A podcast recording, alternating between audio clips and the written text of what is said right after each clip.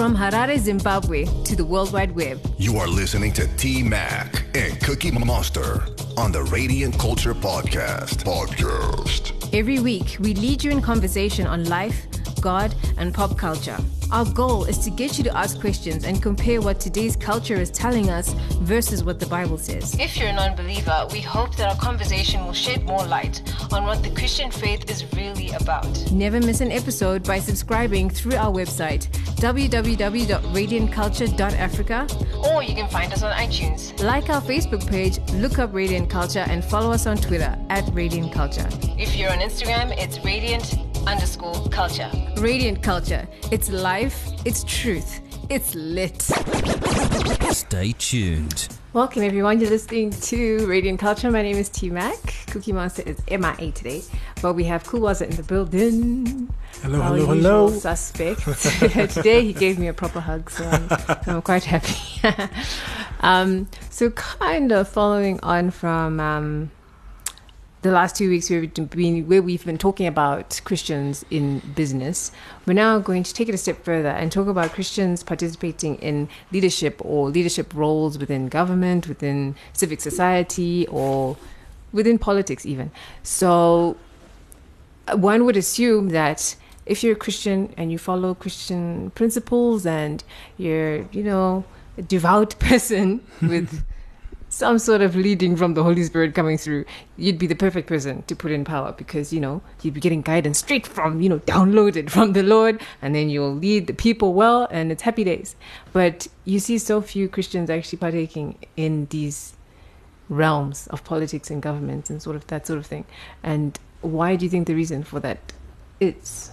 Okay, so it's an interesting question. Um, there will there'll be different camps that will say, you know, Christians should be doing Christian stuff and not get into politics. Um, one of the leaders of our nation once said that uh, pastors should uh, stick to uh, church matters and let the politicians do politics. Well, yeah, I suppose there is that separation Yeah. of church and government, and many people just stick to that. Like, let's just keep the two completely separate. Yeah. So I would, I'd imagine that's the main reason. Um, apart from also, I think depending on the uh, place that you find, different places have different uh, political environments. So some places the environment might be a bit uh, intimidating, and in politics you find you have to do a lot of things that are counter, you know, like counterintuitive to like the Christian faith. It's about appearances. It's about uh, how things are received or how things are taken.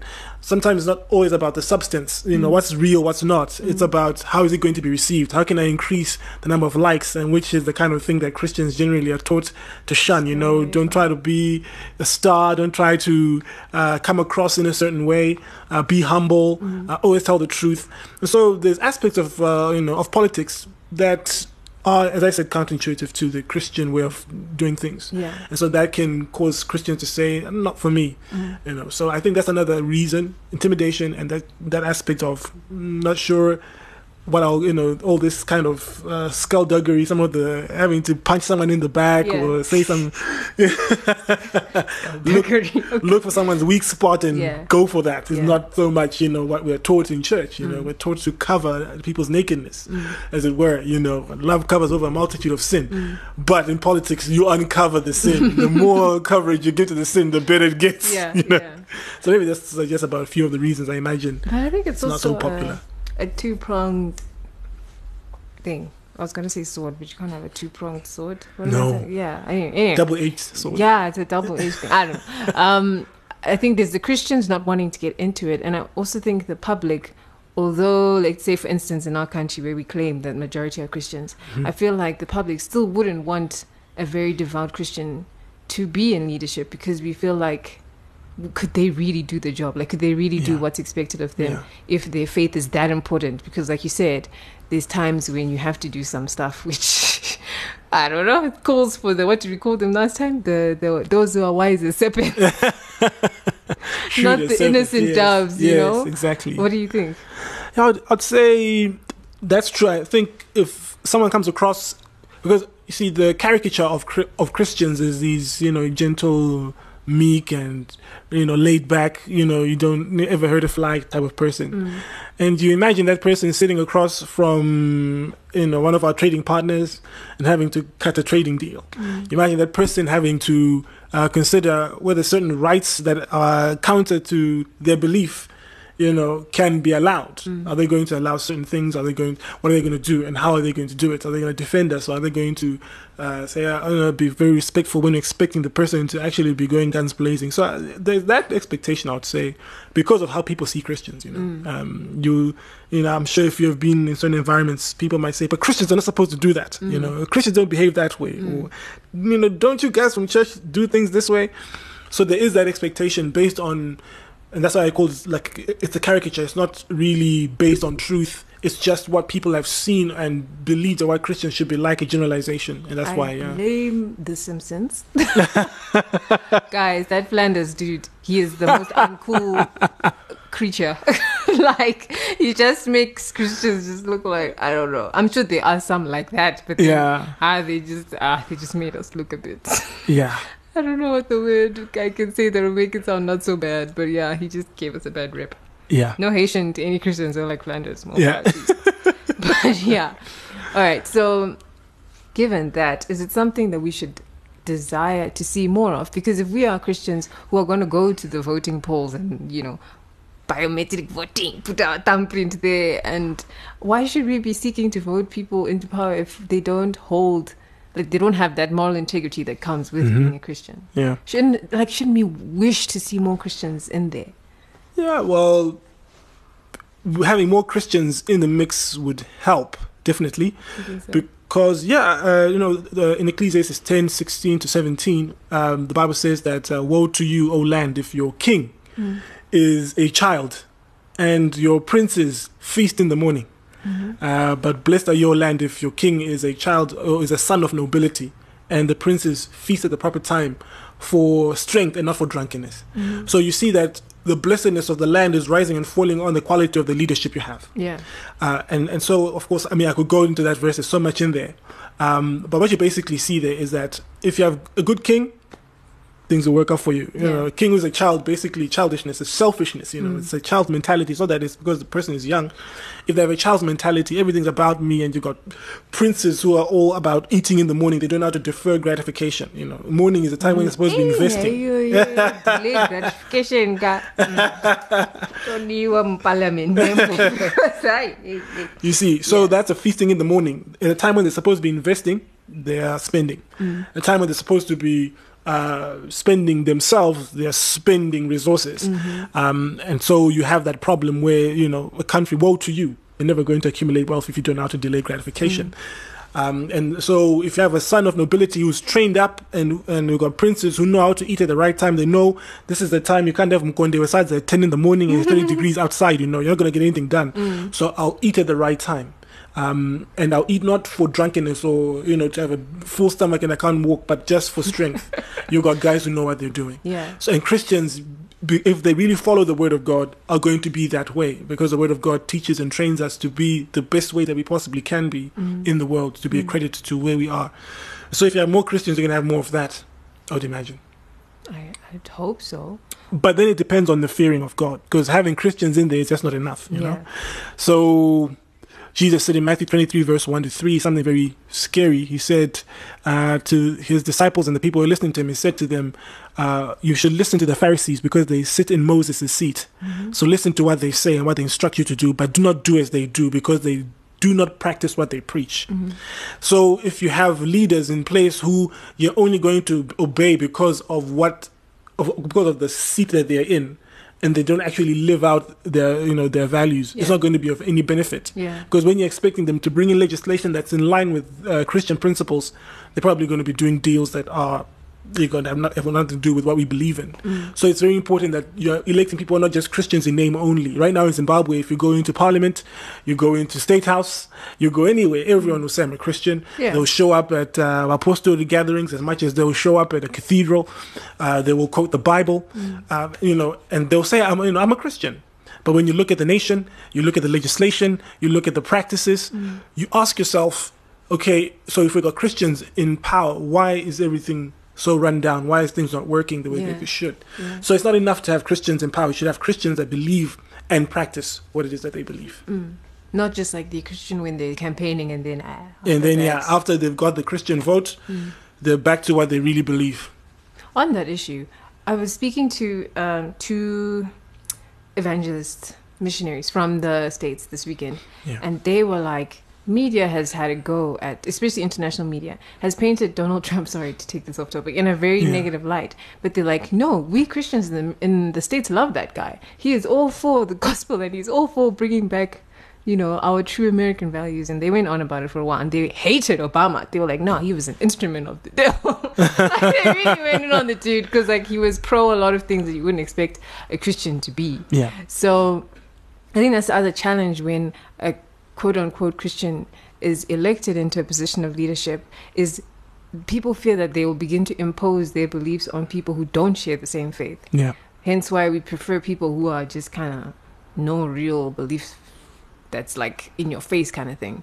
So as Christians I, th- I feel like we also fall in that category of not really wanting someone with strong beliefs because yes I'm Christian but I'm also pro-choice Yeah. or yes, I'm Christian, but I still think we should sell as much tobacco as we can. I don't care how detrimental it is to anybody's health. Yeah. Let's do this, like, Yeah, because we also want to be able to toe the line as much as we can. Yeah. So if we get this super Christian dude made president, for example, and he starts cracking down on things, we'll start to feel like, ah, this guy is an extremist. Yeah, well, I was reflecting on that a bit, uh, looking at the democratic system, especially if you look at you know America and even here in Zimbabwe, from a constitutional point of view.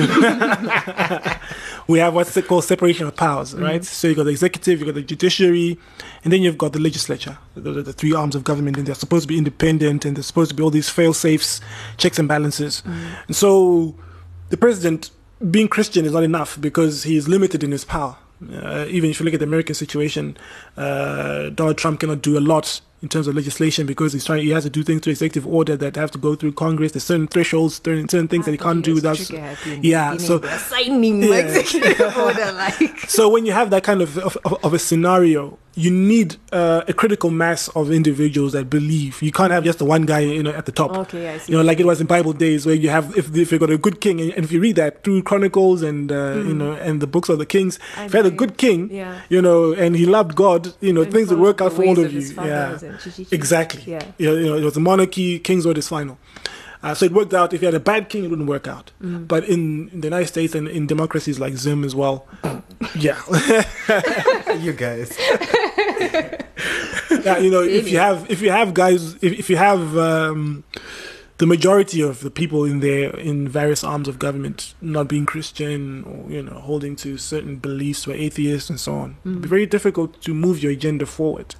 Uh, the protests that have come up, uh, there's some there's some legislation that they've tried to go against. Uh, they put in uh, the so-called bathroom bills that people are supposed to use the bathrooms that are consistent with the genders the- on of which they were born. Yeah, certificate, yeah. exactly that caused a lot of uh, problems for certain states. I think North Carolina, if I remember well. Uh, big companies were saying we're going to pull out, we're leaving your your state, and people were, were losing jobs. Yeah, 400 jobs because it was, you know uh, the head of Apple is gay, so and then you got guys in power, so they feel like you're discriminating against us. So when you have that kind of situation where the separation of powers, you got guys who are being lobbied all the time by the big money guys. Come on, the tobacco companies are always in there, and, you know, saying, "Come on, can you give us something?" And it's happening not only in America, even here. You know, guys are in people's pockets. Yeah. So that will affect how much impact a Christian can have, Yeah. definitely in that in that sphere. It If you don't have a critical mass of those guys, yeah, yeah, it sounds like there, your character will really be tested. very much so, in these very much so. I've got a question though. Um, before we go any deeper, are Christians better leaders, or should I say, someone who's very devout to their faith? Do they Uh-huh. make a better leader? Is that the case, or is that just something that we we as the people want to see someone who has the same faith in us or we believe that if they believe what we believe they're going to act in our best interest. But fundamentally do christians make better leaders?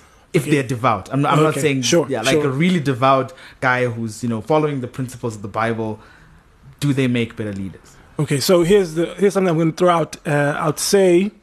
We have to be careful that we say we want devout Christians in place because some people are, very good Christians, but they don't have the ability to lead. Because leadership is a gift. If you look at Romans 12, verse 8, it says, Those that you know govern, let them do so with a zeal. And in the context, it's talking about the various gifts uh, that God gives.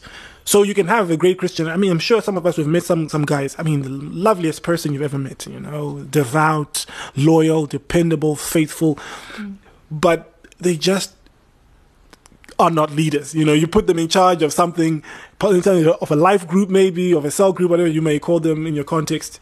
Uh, you put them in charge of maybe doing teas. they just they're overwhelmed. You know, Yeah. they just they're too nice. You know, they're just and you and, and you see they've got such a good heart, but they're just not leaders because leadership is a gift. You know, and and in the church, character is very important when you become a leader. You have to have good character, and that you know, absolutely. Uh, but when when you're looking at bringing someone into the into that whole world, they have to have the gift as well, the gift of leadership. So I would say they have to have the gift of leadership.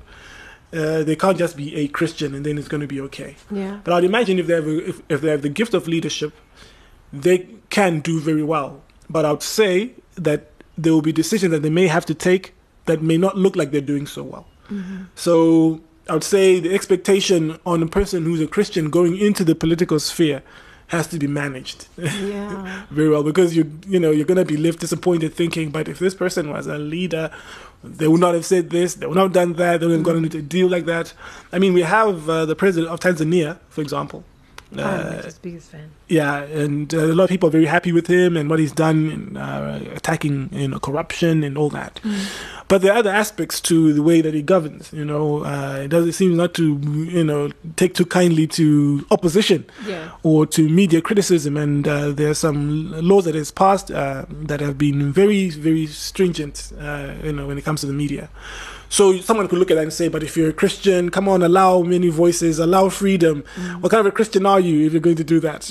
Uh, I think we have to make room for that aspect of people not being perfect. Uh, yeah, can be devout and you do a great job generally, but still be uh, we kind of expect Christians blind spots. to be infallible, more so Yeah. when they're in leadership. when they're and like if they're absolutely. Christian, let's say they come up with a monetary policy that's, you know, five years down the line, we're like, yo, that really didn't help our situation. Everyone be like, yeah, but you're supposed to be being led by the Spirit. How did he get us in this mess? You know, did the Holy Spirit really speak to him? Was he really praying? Did Yeah. he really hear from God? Because, Yeah. yeah. I feel like we put more faith in someone who we feel like, okay, I know he's praying about this legislature before he's trying to push for it. So basically, you're saying that we should leave people's faiths out of the equation when we're looking at leadership and just judge them based on their Leadership leadership, qualities. qualities. Is that what we're saying? That the faith should be, Yeah. you know, not a determining factor, especially now, like in in here, we Yeah, getting ready for the polls, yeah. and a lot of people are saying there's no one to vote for. And some people will say, better the devil you know than the one you the don't one You know. don't know exactly. Yeah. You can tell that talk. Everyone is basically saying there's no righteous person who's up for, Mm. for and the you see that word righteous. If we want righteous leaders, then isn't it by default we want them to be Christian? Or can you be righteous without being a, a Christian? Yeah, Because look- auntie, what we our righteousness is nothing but filthy rags without Jesus. guys. Yeah. It's like oh, obvious someone needs Jesus if we're gonna call them a righteous leader. Well, look, uh, I was going to say that uh, we'd have to look at the broad issues. Yeah, don't nitpick. okay. Yeah, but the big issues like justice and righteousness. Uh, justice and righteousness, you don't have to be a Christian to exercise that. Uh, justice is basically, you know, using uh, the right scales. So even a person who's not a Christian can use the right scales. Um, the consistency, because you know people have this thing that if you're not a Christian, then you're wicked and you're evil and you're all about.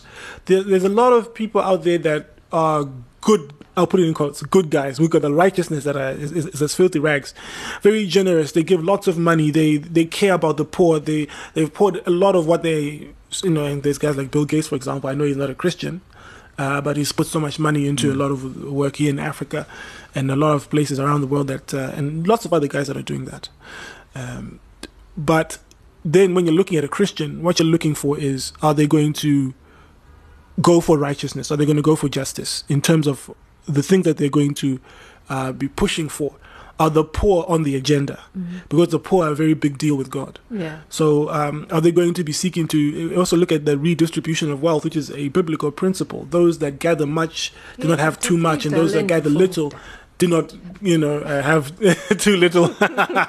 okay, so I want to talk about land reform, but uh, so, you know, so that redistribution is is the heart there. You know, uh, is someone saying let's tax the rich so that we can put more money into programs Yeah. for free schooling, free healthcare. Yeah.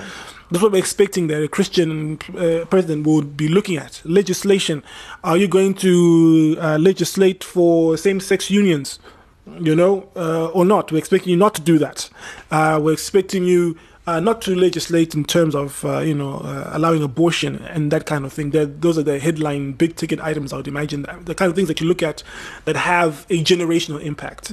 Yeah, that's the kind of stuff you'd be looking at and hoping that he's working on. And then there's some of the slips, and yeah, you're like, okay, we can live with that. Like Donald Trump, a lo- a lo- a lot of Americans, Christians, there's a lot of stuff that he says and does that, yeah, you're just thinking, Yeah, we just Why? yeah. But those guys are willing to take that as a price for what he's done in terms of, uh, you know, promoting religious freedom, Yeah. bringing back Christmas, talking about prayer. You know, we don't worship government, we worship God. That kind of talk and that, you know, um, that kind of ethos. Even if the people say oh, he doesn't look too much like a Christian, Yeah.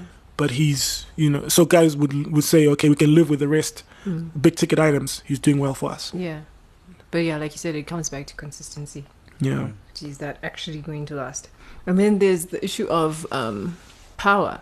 yeah, There's that old adage that says power corrupts. Mhm. And even in the church, power corrupts. Like someone can be cool when they're just an elder, but like when he's promoted to, I don't know, whatever's above elder, you see the dude is just like acting weird. Like Yeah. you weren't like this before. Well, you didn't have five armor bearers before because you only needed one. Now you have five. like what's going on, dude? So yeah, do you think it's true that power always corrupts? Like in the case of even like King Saul in the Bible, yeah. he started off great, but then it's like something went wrong somewhere along the line. Okay, so there's two sides to that. The first side to it is that power. People say people say power corrupts, but there's another angle to it. I would say power doesn't necessarily change a person as much as it exposes what's already in them. So when you look at Saul, for example, when he started out, he said, "But how can I be king? You know, I'm from the least, you know, tribe in all of Israel." He looked very humble. Uh, but on the day of his coronation, they couldn't find him because he was hiding, and they actually had to go and look for him Yeah. on the day of his coronation because he was so he, he was terrified. You know, they're gonna make me king. No, no, no. But as he got into the kingship and over time, he some people say he changed, but I'll say what was in him already was exposed Yeah. because of the power that he got. Mhm. It's very much like hardships. You know, power and hardships have that in common. And Hardships- and money. Yeah, and well, money as well, exactly. Anything that gives you influence really Yeah. exposes what's on the inside. Yeah. So you know, Jesus said, you know, if someone is, is is faithful with the little, they'll be faithful with much, and vice versa. If you're unfaithful with the little, you'll be unfaithful in the much. If someone is unfaithful in the much, then you will know that even in the little, this unfaithfulness is a manifestation of what was already there. Yeah. It's just at a higher scale. Mm.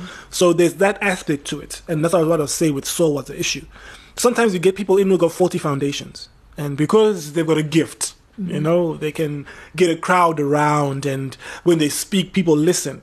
But put them into power, give them the levers of power, then all that other stuff that was inside that was hiding, you know, a poor character that was masked by the gift comes out, and then everything is ruined. And then it looks like power changed the person. No, Yeah. it just simply exposed what was on the inside. Okay.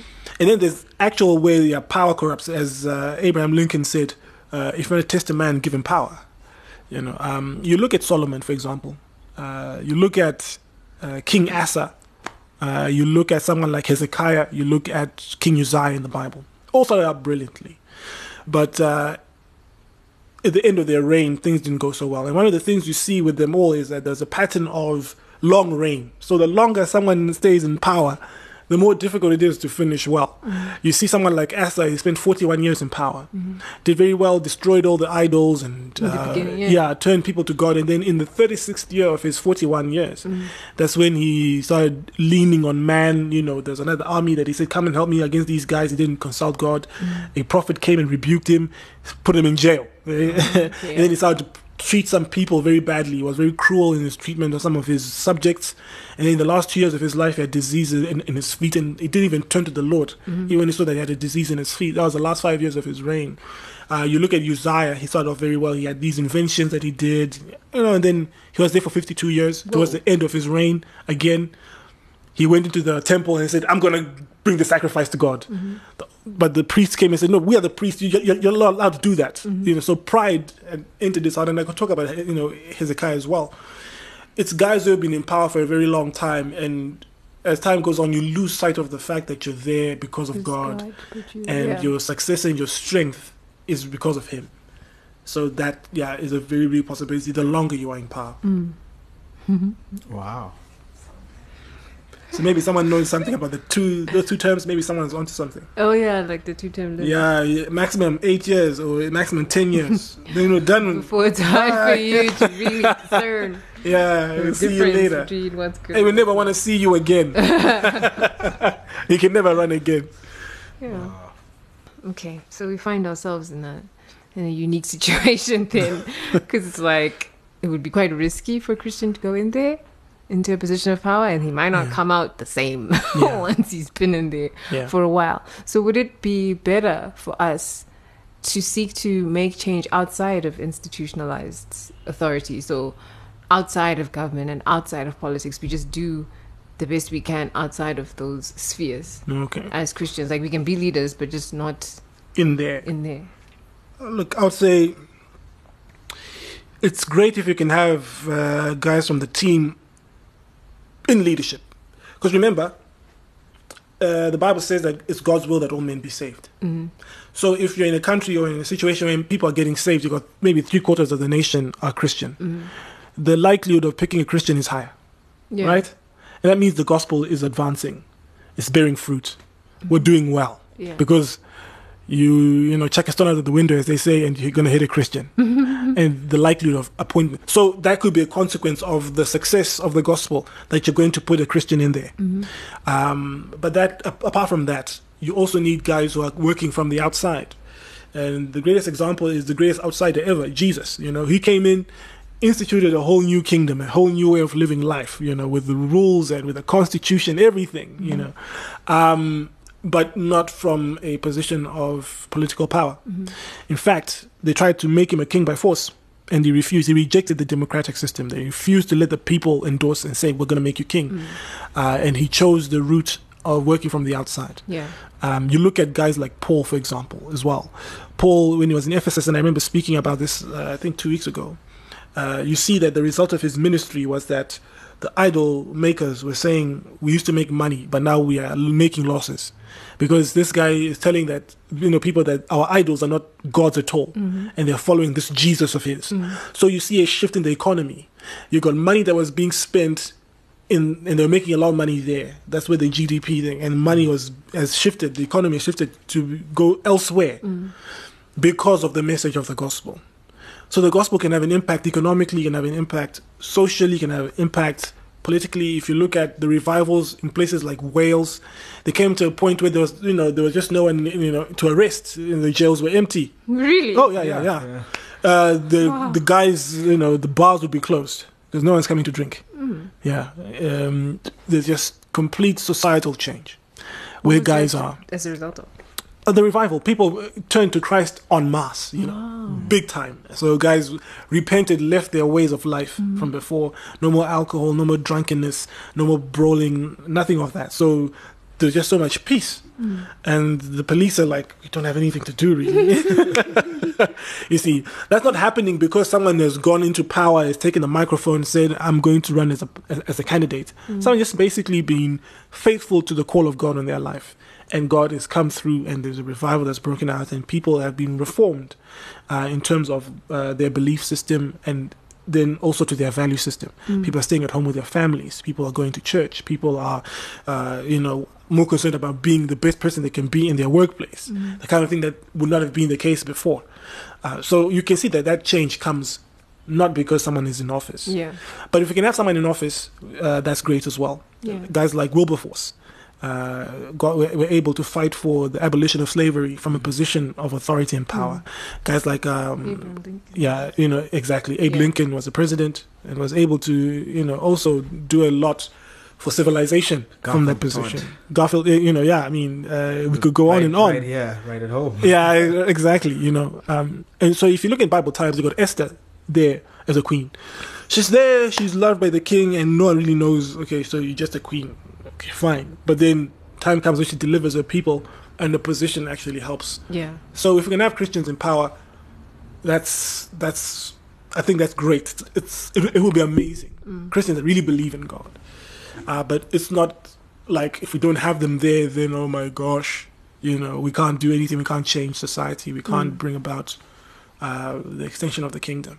So, what would you say is our best strategy as as believers, as Christians? Because right now it's a question that's on everyone's minds. That look, we are, you know, things are getting tough in the country, um, not just in Zim, but you know, um, Africa wide and stuff. Uh, there's a lot happening, even just down South Africa. You know, things are not as they were before. And we're all coming into a critical time where there are elections and there's a possibility of a change in government as a solution. Uh, but is that the best strategy we can look to as Christians in in you know going through the political system and exercising our right to vote, or is our best strategy actually organizing ourselves outside institutionalized authority, where we say let's focus on getting souls, because if we win souls, then we change the society Mhm. rather than going through the political system. Okay, so I'd say um, it's great to be able to do both. You know, if you can do, you know, there's guys who will be like, I'd rather uh, ha- do this or that than to have that. But if you can have both, why not? Yeah, okay. And I think we can have our cake and eat it there. If we have Christians who are in power, then Christians are on the outside, in quotes.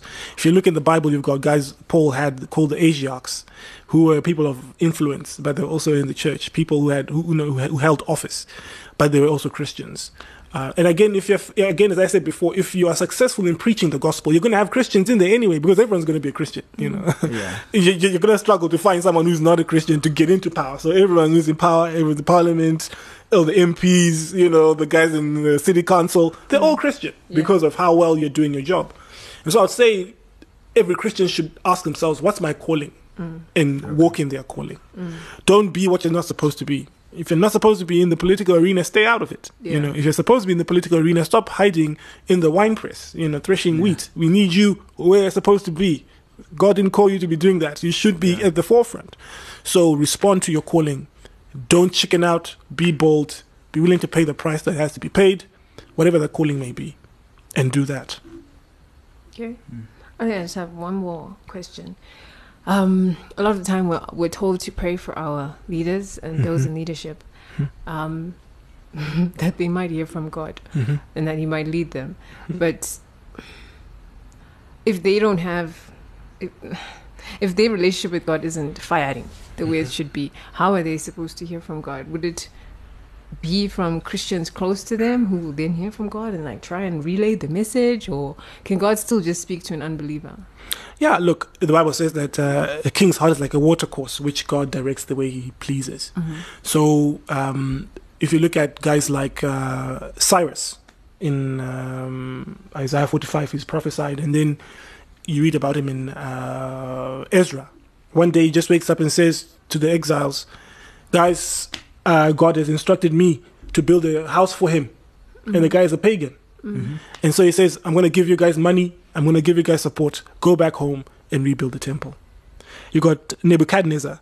He's getting a, a vision at night of the next few hundreds of years of empires that are coming.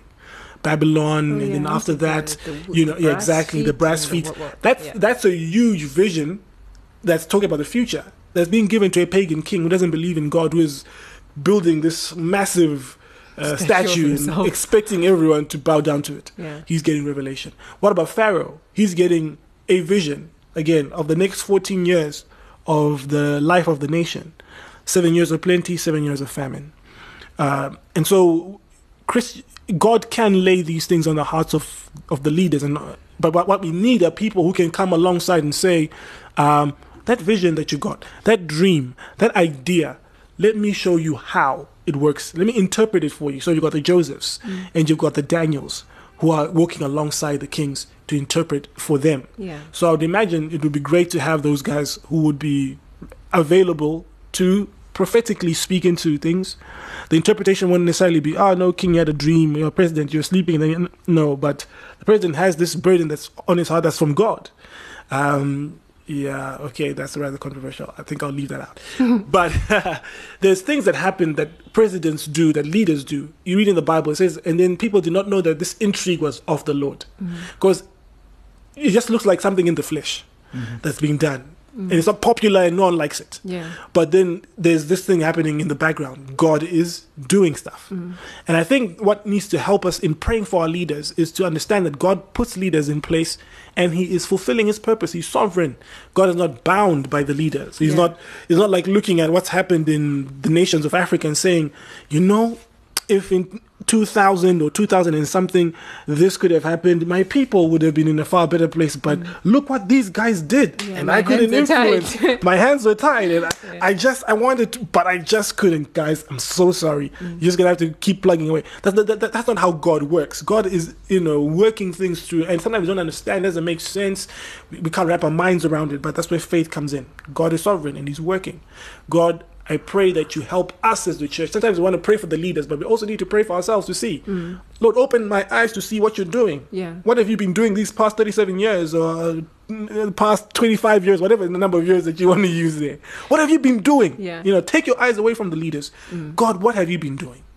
What are you up to?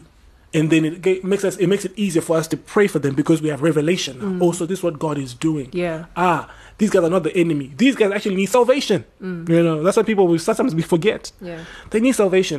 There's a scripture that's very interesting. Um, I forget where it is exactly, but uh, this is the time when the Bible says, "Now Satan incited David to take a census of Israel." I remember that, and I remember being very confused by that. I was Yeah. like, Satan, what's at first I thought, what's so wrong with the census? And I was Yeah. like, why? How is he being incited by Satan when he's a man of God? exactly, God's exactly. heart? You know, uh, so he was incited by Satan. So you have the leader there of the nation taking a decision that's based on satanic revelation, right? And then you also have moments where it says, "And now God put it on the heart of the leader to do something." So your leaders are going to be influenced either by Satan or by God, mm. and the consequences are going to affect everybody. You're going to affect your own life. Mm. So the amount of prayer that we put in as Christians helps to shift the, the balance in the favor of, if I can just use that language. Of course, let's not see God and Satan as if being on the same plane, but understand what I'm saying is mm. we are saying you don't want to, uh, this guy to be a gateway or this lady who's in power to be a gateway for the enemy and whatever he wants to bring into the land Yes. because whatever he does, he will use people. Yeah. The devil uses people just as much as God uses people. And the person in power is the one that is going to use the most. So when we pray, we're saying, Lord, we want you to prevail upon them. Um, even as David prayed on one instance, he prayed uh, when he was being pursued by Absalom. The prayer he made was, Oh God, please frustrate the counsel of Ahithophel. Because Ahithophel was this guy who didn't hear from God. He wasn't a prophet, but he had such wisdom that when he spoke, it was as if he heard from God. That's what the Bible says. So he knew that if Ahithophel gives Absalom counsel, that counsel would be exactly like God's mind. It's like he had the mind of God.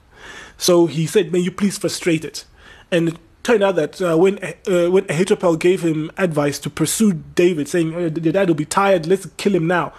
Then one of the moles that David had sent in his friend came in and said, No, you know your dad. He's a, he's a beast of an own, you know, so don't go that route. Mm. And then he listened to David's friend instead of Ahithophel. Mm-hmm. And the Bible says that when Ahithophel saw that, he went, put his affairs in order, and he uh, killed himself because he could see the end game. That this was not going to end well. Mm. So you see that David's prayer worked in his favor.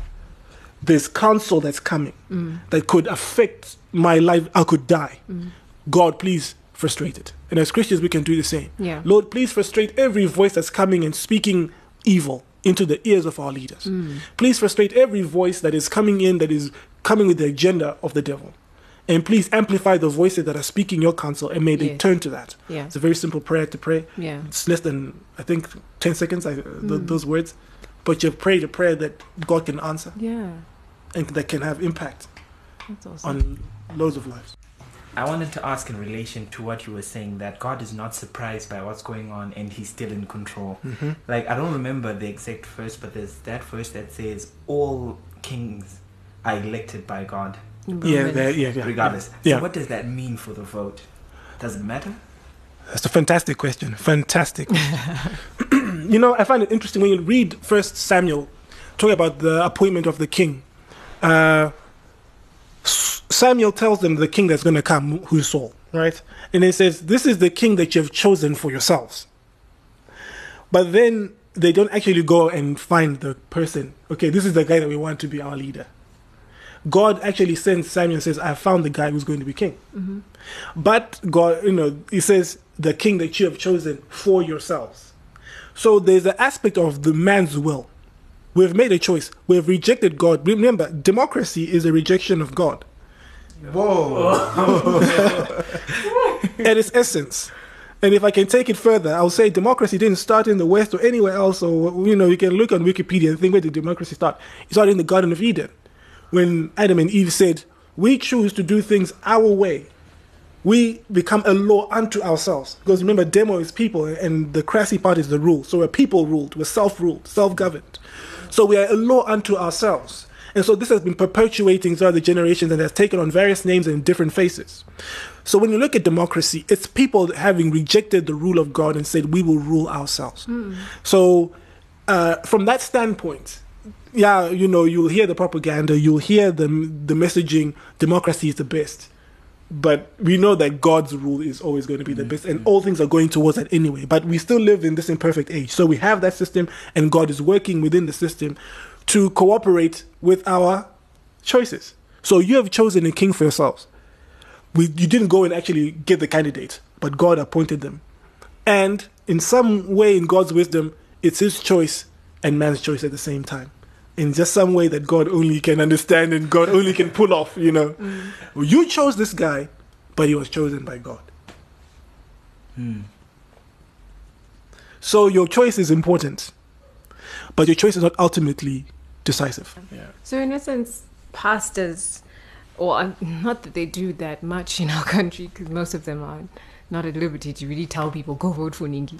But um, It's happening. do you think they should advise the congregation to, first of all, to vote, and second of all, what to look for in a candidate? That's a very good question again because I put that on a WhatsApp group at a church where I'm at and I didn't get any responses. but I'd say uh, you have to look at um, the specifics of the place that you're in. Zimbabwe, voting is a right, not an obligation. There are countries where it's an obligation. It's actually law that you must vote. I think in Australia, if you don't vote, it's actually you get into trouble. You're legally required to vote if you're of a certain age. But in Zimbabwe, it's still a right and not an obligation. So I think it's very important that uh, pastors put that out and be honest and say your vote is something that you can do. Um, and I think to frame it from a biblical point of view, to say your vote is important, but your vote is not necessarily decisive. God's rule, God's reign is what we're looking at. Mm-hmm. We have to leave room, leave space for what God wants to do. Yeah. Because if your candidate doesn't win, you can't be moping about. And this happened a few years ago when we had elections.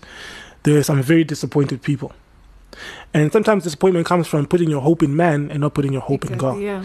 So when you when when you say you're going to vote, what you're basically saying is, Lord, my conscience, right, uh, and my uh, convictions in trying to do something for the future of our nation, and trying to be involved in, in the conversation using what I like to call the Roman citizenship. Paul, you, you know, sometimes will pull out his Roman citizenship. I'm a citizen of Rome. willy-nilly. You Yeah, when it suited him. When it suited, when, when it was when it was strategically important for the gospel, you know, he appealed to Caesar so that he could have an opportunity to preach the gospel Mm. to Caesar, and he could do that because he was a Roman citizen.